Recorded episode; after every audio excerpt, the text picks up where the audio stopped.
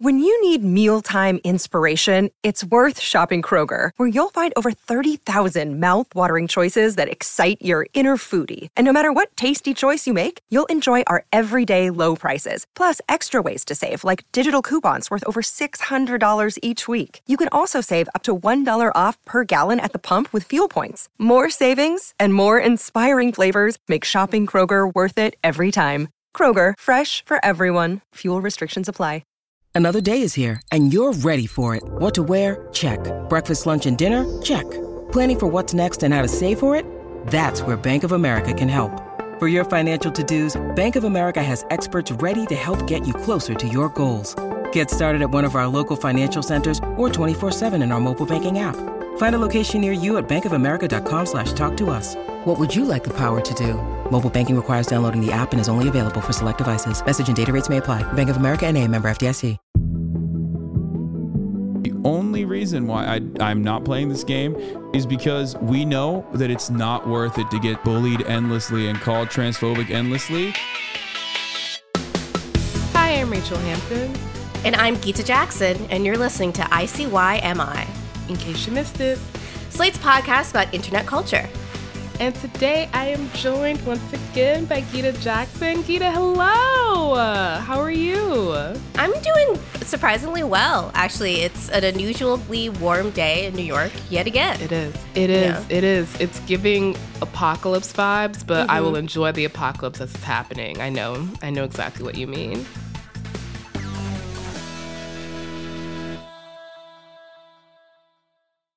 It's been a few months since the last time you were on the show explaining Twitch to me, which was truly one of the most helpful things that has ever been done in the world. Thank you for your public service. No problem. Um, so, how have you been? Because your recent tweets, I follow you on Twitter, obviously, suggest that you have been having a time. Yeah, you know, um, the internet is not always the most pleasant place for black femmes, uh, as we both are very aware. And recently, it's become even more unpleasant for me personally. but I, I'm a strong person. I will persevere. Before we get into why exactly you've been having a time, though, I didn't ask you when you first came on the most important question on this podcast, which is what is your first internet memory? So my dad works in IT, so he brought back the internet to our house when I was pretty like young, like 10 years old. Um, and bef- I think my first real memory of using it as an independent person rather than my dad showing off this new tech toy that he brought home from the office was arguing with uh, shippers on a Digimon forum at age 12. Beautiful. Beautiful. It's also lovely to know that you've never changed. Pretty much, yeah. You know, there's a picture of me uh, as a baby, like gazing in awe at a computer screen, and it's like this is where it all started. That's where the worms infested my brain, and now You're I've like, this is my villain origin story. Absolutely. the minute you put me in front of a computer, parents, you shouldn't know.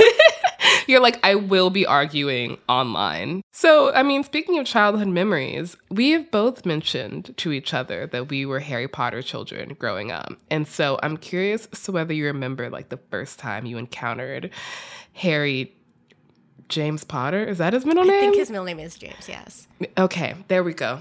So I, um, my family friends, the Reeds, when they they took a trip to England to see their son, and when they came back, they were like, everybody in England is reading this book, and we got the third one in the series for you, and it's not out in America yet. So I read the third Harry Potter book, which is still my by far my favorite of all of them, when I was like. 11 and it was like every other child across the world it was over for me you know that Yeah.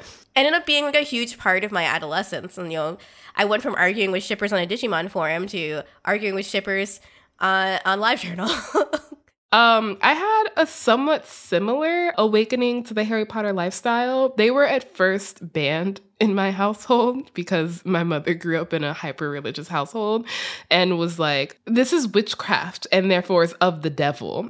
And so my older brother, who's like four years older than me, was not allowed to read it, which was, uh, you know, really terrible for him. So my granddad, my dad's father, was just like, I'm gonna buy this boy a book. So he buys him the Harry, first Harry Potter book, like behind my mother's back. And it was basically over from there. And then somehow in the intervening years, my mother's become a huge Harry Potter fan to the point that she watched that like Harry Potter trivia game show and wow. tried to get me to watch it.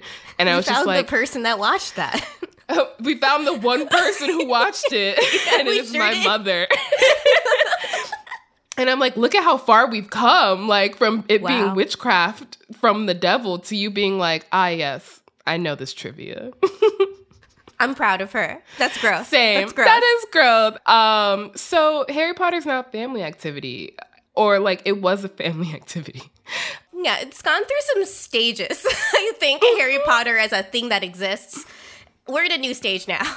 Mm-hmm. We we are at a, a hugely different stage, not least because there's a new work in the canon. There's something else has been added. It's con- things are constantly being added, but this time it's a video game, and it's Hogwarts Legacy, and it has had the internet in uproar.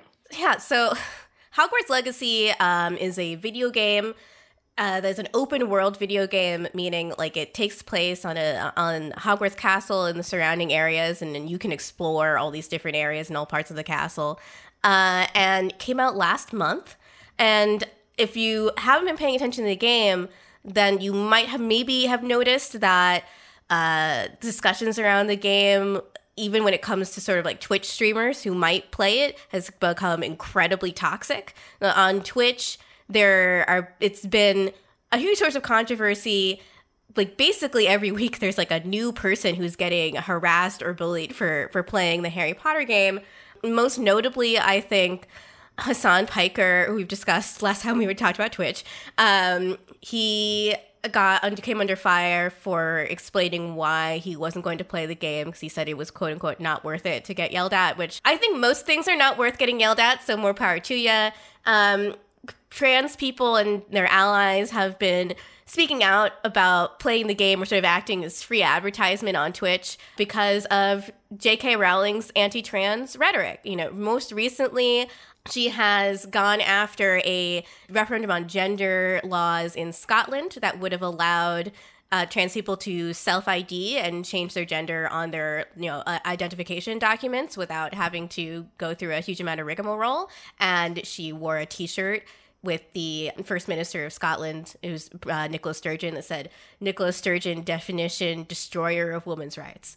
So I don't think she could make her position any more clear. And now it's become to this sort of head where if you even discuss the game at all, you will be inundated with people, either people who want you to play the game to uh, own the libs, or people who desperately do not want you to play the game because of its connection to J.K. Rowling. So I had the pleasure of reviewing this game, and I have a lot of things to say about it. I'm so glad that you're here. We're going to talk all about Hogwarts Legacy. We're going to talk about the legacy of Harry Potter as a franchise and how the wizarding world that J.K. Rowling created has become one of the most toxic touchstones in the current culture wars. All of that after a short break.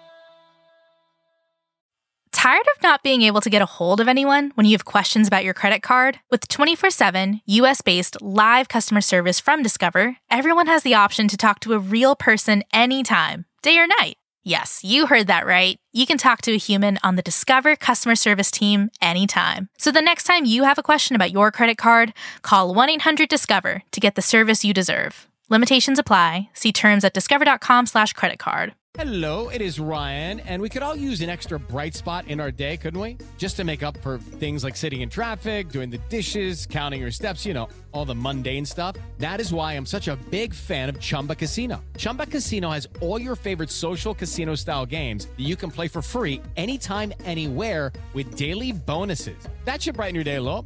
Actually, a lot. So sign up now at chumbacasino.com. That's ChumbaCasino.com. No purchase necessary. VGW. Void were prohibited by law. See terms and conditions. 18 plus. This episode is brought to you by Progressive Insurance. Hey, listeners, whether you love true crime or comedies, celebrity interviews, news, or even motivational speakers, you call the shots on what's in your podcast queue, right? And guess what? Now you can call the shots on your auto insurance too. Enter the Name Your Price tool from Progressive. The Name Your Price tool puts you in charge of your auto insurance by working just the way it sounds. You tell Progressive how much you want to pay for car insurance. Then they'll show you a variety of coverages that fit within your budget, giving you options. Now, that's something you'll want to press play on. It's easy to start a quote, and you'll be able to choose the best option for you fast. It's just one of the many ways you can save with Progressive Insurance. Quote today at progressive.com to try the Name Your Price tool for yourself and join over 28 million drivers who trust Progressive. Progressive Casualty Insurance Company and Affiliates. Price and coverage match limited by state law. And we're back. Before the break, Gita and I discussed the beginning of our relationship with Harry Potter, which I think kind of perfectly sets us up to get into the recent controversy surrounding the game.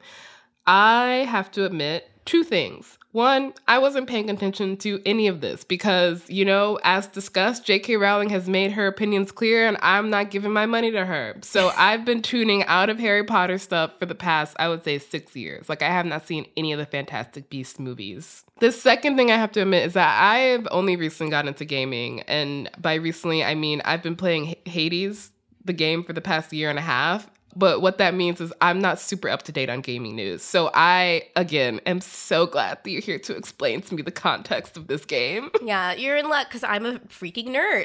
I love video Oh, games. So am I, just different flavors. I know. It's uh, the Venn diagram of our nerdery is extremely fun. But so Hogwarts Legacy, which is named after the school in the Harry Potter books, which is called Hogwarts, is an open world game where you just have a big, big old map and things that are activities that are, are strewn across the map and you're supposed to feel like it's a, a living breathing world you're exploring. But it's uh, set hogwarts in the 1890s so like 100 years before the original story of harry potter takes place. And you play as a student that's 15 years old joining the school as a fifth year uh, which is unusual for harry potter and you are solving the mystery of your ancient magic powers and also stopping a goblin rebellion. So I found this game weird, borderline nonsensical in its plot and storytelling, and then just mechanically extremely unfun to play. First up, like I originally was supposed to review this on my PC, and the game crashed my computer twice. Once I got it to function on my PS5, let me just ask you when you think about a game you want to play with about Harry Potter, like what are some action verbs you would think of? What would you want to do at Hogwarts? Well, I mean, the draw of Harry Potter is that it's a magical boarding school. So probably go to class, learn some spells. I mean, Yeah. personally, I'm a Pisces, so I love romance. So Mm-hmm. I would love to romance some people. Yeah, okay. You don't do that last thing. Um, What? You don't romance anybody. There's no romance quests. The necessary times you have to go to class to pick up spells that you need for the game to progress is three. You do not have to go to class otherwise. It doesn't feel like you're going to school. You can just run around in the area outside of Hogwarts, like literally just run around in the wilderness for days on end, and it has no effect on your school performance. That's like the whole animating fear in Harry Potter besides Voldemort. Like, am I gonna pass my test? And also, am I gonna get detention in the Forbidden Forest? How Yeah. is that not a part of the game? What are you doing then? I mean, what you do, okay, well, I mean, so your your very first spell that you learn is basic cast, and you can use it to manipulate the environment a little bit. You use it for puzzle solving sometimes, but the mostly it is like a basic damage spell that you use for combat. Your wand feels like a gun, more or less. And then the spells that you use are also mostly combat focused. That's really weird because most of the spells that are mentioned in the books are not. Like, there's a whole class that's for combat, and then every other class. Yeah. And from there, the spells that you'd use are also mostly combat focused. And I realized while I was playing that each spell in combat, they all do different things. Like Leviosa levitates things, and Farago sends a, a firebolt out at things, and there's a, a transfiguration spell that you can use to turn your enemies into chickens. But they all have the same basic result. It's really, really sad. God, I mean, that's the worst part of the movies is that Yeah. it makes the magic so unmagical. Like the wand becomes a gun where it just shoots out lasers when it's like the most fun part of Harry Potter is like learning what all these spells do and like the way that magic can interact with the world. So it Yeah. sounds like it took the worst parts of the movie and made it a game. Yeah, the game itself is really beholden to the Warner Brothers movie production design because this is uh, based on the license that WB owns for for the movie. So we walk into the Grand Hall and it looks exactly like it does in the films, which is disappointing to me and probably a lot of other fans who like me read the books like way way before the movies even came out or even were conceived of. I imagine the Grand Hall looking differently when I read the books. You know, like I would wanted to see maybe a slightly different vision of what it meant to be in the wizarding world or a, a different take on some of these locations. You know, it's been a hundred years. How is the Grand Hall different or no, similar? exactly. It's a hundred years in the past, right? Yeah, and it, it doesn't feel a hundred years in the past. Like witches and wizards act and speak primarily in the same way as you would be used to if you watched the films. There's there's no connection to what was going on in the world in 1890. It feels very incidental that it's set at that time. That reflects a lot of the issues with the Harry Potter world in general. Is Yeah. that they're just like, what's happening in the Muggle world? It doesn't matter. Don't worry about it. I wish at least, like, the, at the very least, you know, the minions, they put them in a cave. You know, they knew somebody was going to ask what the minions were up to during World War II, and they put them in a cave. J.K. Rowling is sort of like, I don't having care. better lore. Than I know. but the minions Loki does have better lore than Harry Potter. it kind of does. It kind of does. Okay, so the lore doesn't build out. Your your wand is a gun, and you said there's no romancing. Are there at least like do you make friends? Like that's the fun part of Hogwarts. Like Harry, Ron, and Hermione's friendship is pretty much the defining trait of the entire series. The Golden Trio. So you don't get a golden trio. What you do get instead are storylines relating to characters at the school. There is one storyline for each house. So the storyline for Slytherin, I was sorted into Slytherin, and I've always been sorted into Slytherin every single time I've taken a sorting test. When you meet the Slytherin guy that teaches you the unforgivable curses, that's his quest line, you can become his best friend in the world. But the mm-hmm. end of his quest line does involve him killing a man, pointing his wand at someone in cold blood and saying Avada Kedavra.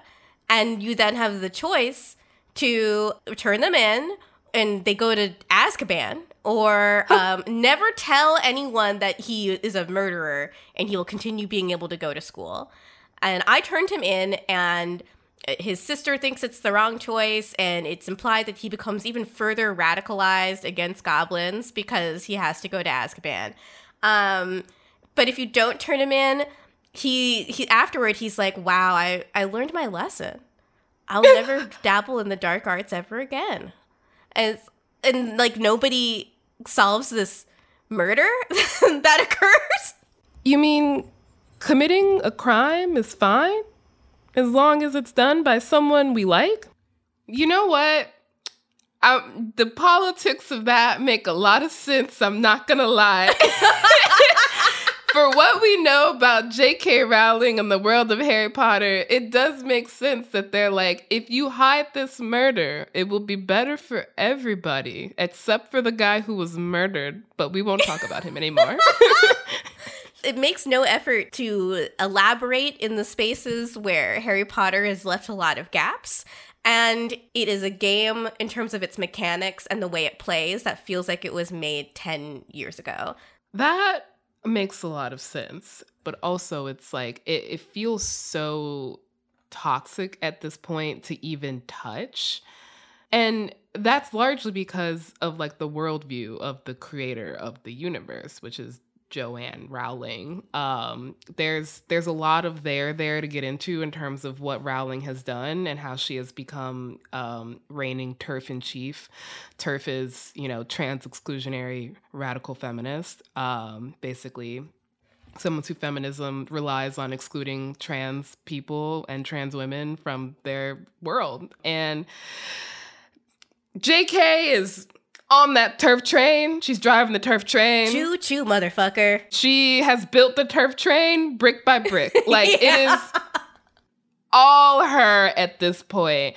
And so this game is being like subsumed into that and it's impossible not to collapse the two into one. Ah, yeah. Um when we were prepping this episode, something that kind of kept coming up was the fact that even before Joanne's hard turn towards turfdom, fans were already kind of trying to refigure their relationship to the canon. And something you also mentioned was that you think that that kind of refiguration has three distinct phases. We're going to explain what exactly the turfdom is later, but before we get into that, tell me what these three phases are. I think you remember, of course, after Harry Potter finished, I think maybe a month after, J.K. Rowling revealed that she conceived Dumbledore as a gay character. And uh, the relationship that he had with canonically Wizard Hitler was a romance. the saddest gay man in the world. you fell in love with Hitler in your 20s mm-hmm. and then never loved again. So after that was like a like a, a post series canonical change or clarification that people really appreciated because it seemed to be in line with the overall sort of the white feminist message of the book in terms of its mm-hmm. like approach to racism and equality. It seemed to be in line with that. Oh, here's an example of a marginal community that is discriminated against, you know, just like the muggle born wizards are discriminated against. We got it, Joanne. But especially when she started making Fantastic Beasts, she kept adding new things to the canon. Everyone remembers uh, the wizards didn't used to have toilets. Yes. Thing. Don't know why she revealed that fact. The CIA couldn't have gotten that information out of me. Literally remember the era where she just kept adding things to the lore that none of us yeah, needed. Uh, and we were all just like, Joanne! Nagini is an Asian woman. The snake. Who's been transformed into a snake. And now we're all just like, um. So the second Asian character in your series is a snake. No, exactly. I uh, I was working at Kotaku at the time, and I wrote a blog that was titled "J.K. Rowling needs to stop messing with Harry Potter because I just feel like she was she was also getting on people's cases for saying that they felt like Jeremy Corbyn was like Dumbledore. She was very angry about this, and you know wrote a whole thing about she didn't say that Harry would have um, supported Israel, but she suggested it. we didn't need to know these things, you know? We just didn't need to know. And I feel like I don't need to know because like then you start thinking about like, you know, Harry Potter was alive during like South African apartheid. How does he feel about that? You know, like I don't just I don't need also, what are wizards in South Africa doing? Uh, what are black wizards doing in America during Jim Crow? Like what I have so many questions and none of them were answered by knowing that wizards didn't used to use the toilet. Like Yes, yes, exactly. I mean, it's like finding out the African because there's only one school for the entire continent of Africa was named Uagadou, which feels just Yeah, and guess where it is? Uganda. So this is phase one. yeah, this is phase one, where people, fans like us, were just like, "Stop it, Joanne. We like your books. You don't like, need to add to them. Please, please my crops are dying. Stop." And like, after fans already were kind of falling off, people started noticing that she was following people that were associated with, you know, transclusionary radical feminism and liking and responding to these tweets. There, I think something happened where she was looking for children's illustrations to use in a children's book, and she accidentally copied and pasted something in a reply that was definitely a reply to a different person talking about uh, trans people, and it was disparaging. And people noticed that, and she eventually on, on June 10th, 2020, she wrote a blog called J.K. Rowling Writes About Her Reasons for Speaking Out on Sex and Gender Issues. And this is the real, like, mask off moment where she compared trans women to rapists and predators and made also weird disparaging remarks about trans men and autism and it, since then it has only gotten more extreme you know, including the recent incident where she was campaigning heavily against this law in Scotland that would have allowed you know trans people to self ID and wore this T-shirt and has continued to call it like a travesty against women's rights, which trans women are women, so I don't know what you're talking about. Tramp, yeah, and I, I just this isn't even the most important thing about that entire like timeline, but I'm just thinking about what was happening in June 2020, and then having the audacity to be like, you know what the world needs right now. I know. You know what the world needs right There were fucking now. Marches coming down my street in Bushwick, and this No, woman it- is writing a blog. like people were dying. Like, Like, oh my god! And you just have the audacity to be like, I got some hot cooking for y'all. I was like, oh, did you guys not have enough to worry about? Here you go. Here you go. Oh my god. Honestly, I need to take a break because I just I'm thinking about June 2020, and that always makes me need a break. Know, and let's take a breather. let's take a breather. When we come back, we're going to talk about how Hogwarts Legacy seems to kind of be cementing a process that's been happening over the past like decade ish. And also try to answer the big, big question of how to engage with something you loved as a child that maybe you shouldn't love as an adult.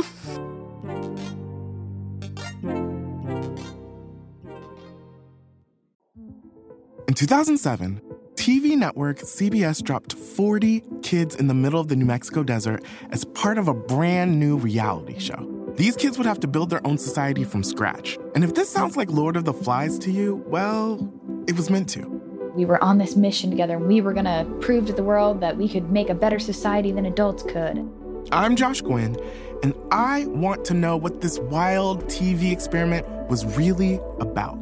Split Screen Kid Nation, a six part podcast from CBC. Available now. Hi, y'all. Hope you're enjoying today's show. If this is your first time listening to ICYMI, then welcome. We're so thrilled to have you here. In case you missed it, that's what ICYMI stands for. Also, our show comes out twice a week on Wednesdays and Saturdays. You're currently listening to the Saturday episode, and our past Wednesday's episode was all about the beef between Selena Gomez and Hailey Bieber. There's a lot going on, so much going on. You definitely don't want to miss it. And we're back to talk about childhood.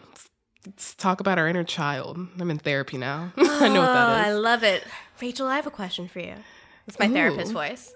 Did you read Harry Potter fanfiction? Oh, yeah. yeah. Yeah. Not as a child, which I think is uh, really interesting because I'm narcissistic, but I didn't engage in Harry Potter fan fiction until like 2020 because it was, as we talked about, a rough year for everybody for reasons we don't need to talk about anymore.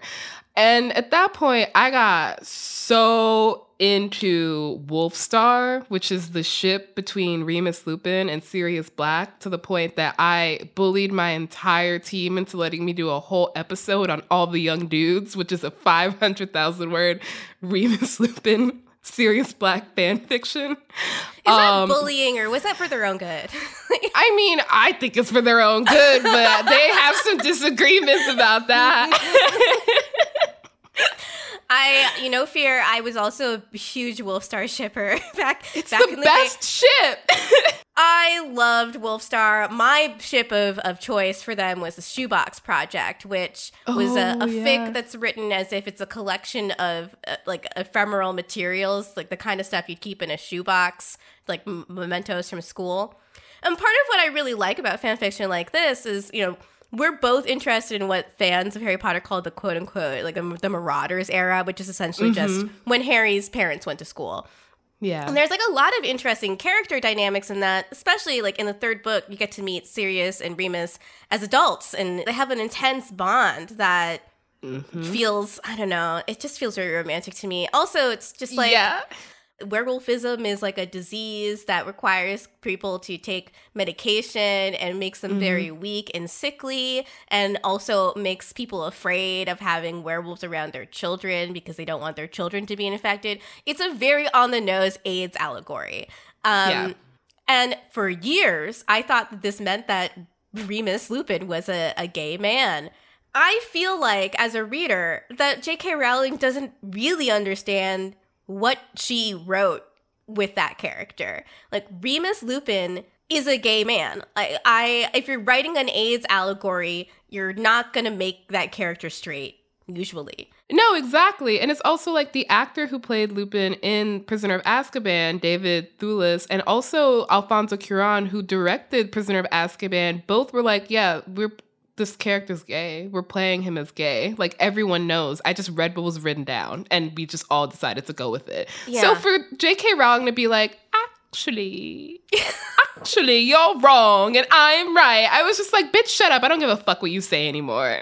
it was that and then her saying that Hermione could be read as black. No, she couldn't have. the she she was like, if you'll notice, I never said she wasn't. And it's like, um, babes, every single black character in this in this series is very clearly black because you describe them as black with the capital B. Every B. single time. Like, I remember when we finally met Blaise Zabini. Blaze the Beanie that everyone thought was a, an Italian, a beautiful white Italian. She was like, and he's black. And she went to such great lengths to describe his high cheekbones and dark mm-hmm. skin. And it's Yep. like, I didn't necessarily want to know how you fetishize black people, but now I do.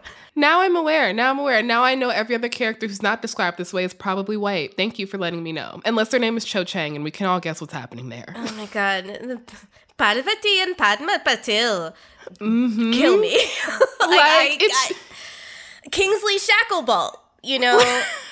Blackity black man. yeah, exactly. Exactly. It's we would know if a character was black because she went out of her way to describe black characters' blackness every time they appeared. Yes, yes. There's this like really popular idea, I feel like, among, you know, the turf adjacent right, people who ally themselves with J.K. Rowling, that the reason Harry Potter fans don't fuck with J.K. is because of her like turfiness, which is a good enough reason not to fuck with someone. But like we said before, her death of an author journey, the moment that fans started to be like, actually, you know what? I don't think this belongs to you anymore. It belongs to us and we're ignoring you, began a long time before it became just so crystal clear how transphobic she was, which means that the Harry Potter fandom has had a while to kind of figure out what it meant to be a fan of this series. Especially if you were a fan who was just like not cis or white or straight. Like you already knew that what was written down was not going to be the end all be all for you. Yeah, you know, I think um, a lot of fandom, in a broad sense, has to do with sort of finding yourself in a text when you are not necessarily represented as you would like to be. And there is a lot of fan fiction that takes the ideas, the environment of Harry Potter, and reframes them and recontextualizes them in a way where it takes into account intersections of race, gender, sexuality, gender identity that J.K. Rowling either doesn't care about or doesn't know about.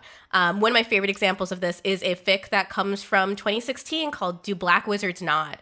which is a really fantastic short fic that just describes Dean Thomas, a character who is always described so explicitly as black, and then just puts them in an, intersection with another black character. And it's all about Dean Thomas going to not you know the the Hogwarts train for the first time and seeing Blaise Zabini, who would end up in Slytherin. You know, Dean Thomas is a Gryffindor and Blaise is a Slytherin. Dean Thomas is Muggleborn and uh, Blaise Zabini is from a pureblood family. And essentially, it's it, he's, he's looking and he asks his mom, do you think black wizards nod at each other when they see each other and they're like the only other the only black people in the space?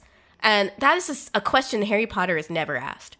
It's never asked how race functions in the wizarding world.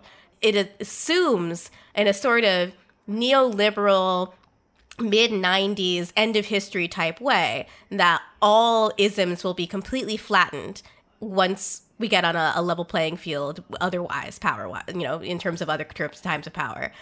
And it's so comforting though to like read a fic that actually does ask like what what makes wizarding society different in terms of race? And like can dean and blaise still have a connection through their shared history where uh, where outside they of of that simple connection they would have nothing to do with each other. And there's other examples that black hermione was something that like i read the books and i envisioned myself as hermione. I had braces and glasses and wild bushy hair. I clearly like thought of myself as hermione granger. And and you know there's also the popular head headcanon which is that Harry Potter and his parents are a Desi family, which I think mm-hmm. makes a lot of sense and is kind of comforting to to say, well, she didn't envision it this way, but I can read this book and still feel like I see Indianness in the text where it really does not show up in the text at all in mm-hmm. the England in 1995. Strange. Because race didn't exist at that point. no. It- you know, I I just I mentioned before the break that I feel like this game kind of just accelerated or cemented a process that began like a really long time ago. Not least because of what we're talking about, which is the issue with Hogwarts Legacy is the same issue that Harry Potter has, which is that it's really actually not compatible with progressive politics that J.K. Rowling used to consider herself like a beacon of and still considers herself a beacon of. Like, there's no way that the people of color in both the 1890s version of Hogwarts or in the 1990s version of Hogwarts wouldn't have thoughts about like the British colonial empire as it existed or like at that point in time. And it it just makes you realize what the fuck was everyone doing when the other shit was happening in the world? Like, what was happening during the AIDS crisis or like World War II or just like institutionalized racism? And these are just questions that are never answered in the canon. And then the game, it seems like, tries to retcon it into the canon by adding in this kind of like surface level diversity. And it just makes the dissonance so much stronger. It's bizarre. You know, there are so many more professors of color in 1890s Hogwarts than there are in 1995. It feels egregious because we know in 1995 every single one of Harry's professors will be a white person. But mm-hmm. in 1890s, oh, there's Professor Shah, and your your broom instructor is Japanese, and the the herbology professor is Chinese, and all of this stuff. And it's like, well, where did they go Yeah. after this? Also, it is weird for me. You know, I I'm mixed race. I'm half Indian. My mom actually teaches post colonial literature at a collegiate level. So I think about a lot of these things all the time. But like to be an Indian in the UK in the 1890s, it's definitely possible, right? Because India is a British colony. But India is a British colony, and to be an Indian in Victoriana in, in England, you would have to be an exceptional person, like a mathematical genius or an extraordinary beauty or an incredible artist in some way. That's how marginalized people end up tokenized across cultures at, at this time. And the game does not necessarily portray the real world's politics as interacting with the characters there in a way that really feels bizarre frequently. You look at the books and it like sort of makes sense. You know, she's not trying to promote equality. She's trying to promote the continuation of the status quo. Voldemort isn't a threat because he is wants inequality. Inequality exists in the wizarding world explicitly. House elves. House elves are slaves. Slytherin also exists. That's that's just a, a- house in a school that's for evil wizards. Like Yeah. none of them Yep. go to the final battle at Hogwarts. They all run away. That's canonical. Like why does Slytherin still exist? Like it's just the forces of the status quo are good. Anyone who tries to stay, change the status quo in any direction is bad. And it feels like, weirdly enough, the ultimate message of Harry Potter is that you should grow up to become a cop. Yes! Which is wild. Like the conclusion to come to at the end of seven books and eight movies is that, you know, if good people are in the system, then the system works. And that's wild. Hope and change, can- baby. Why? Oh my god. I just like joining the same administration that basically like actively gaslit you for years about the return of Wizard Hitler 2.0. And you're just like, ah, yes, I will Oh. be a cop for them. And like that branded you in the press as a traitor to the wizarding Yes. world and you're just like, when you were a child. I just feel like the message in Harry Potter should have been that he should have been an anarchist. Like, my man should have straight up down. been like, yes! No, and he's no just gods, like, no masters, no borders. no, exactly! But. But he's like, no, I want to be an or. I'd like to be a magical cop, please. Thank you. Thank you. I just wish to wield power because that's Mm. the best version of this. it's just like Harry Potter is such a specific vision from such a specific person is a fantasy for British people and only British people. Like, once you take one or two steps outside of essentially Hogwarts and the, the areas delineated by the, the books, the the world that J.K. Rowling has built just starts to break down, and it doesn't even take that much time until you start seeing the inconsistencies. Yeah. I mean, I think what we're coming down to in this discussion is like politics notwithstanding, if the game had been good, we'd be having a much different oh, conversation. and yeah. we're having this conversation because the game is bad because of the politics of the person who made it. Yeah. Therefore, there are better options out there. You can have fun doing something else. Please do. We have evolved beyond the need for Harry Potter. Just play Elden Ring.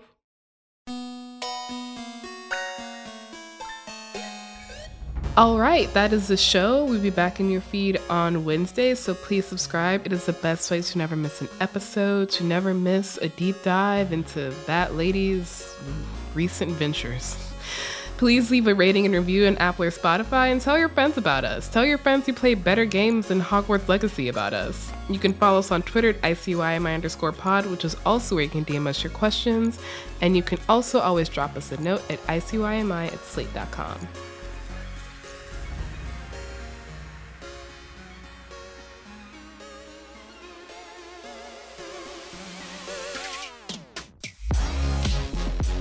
ICYMI is produced by Daniel Schrader and Rachel Hampton, with a special thanks to Sierra Spragley Ricks.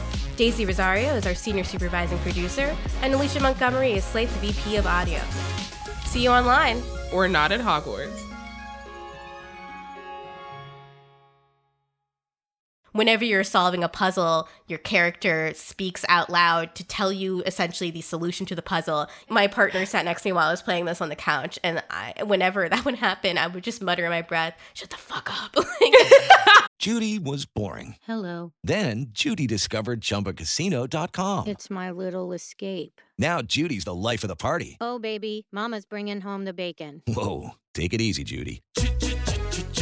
The Chumba life is for everybody. So go to ChumbaCasino.com and play over 100 casino style games. Join today and play for free for your chance to redeem some serious prizes.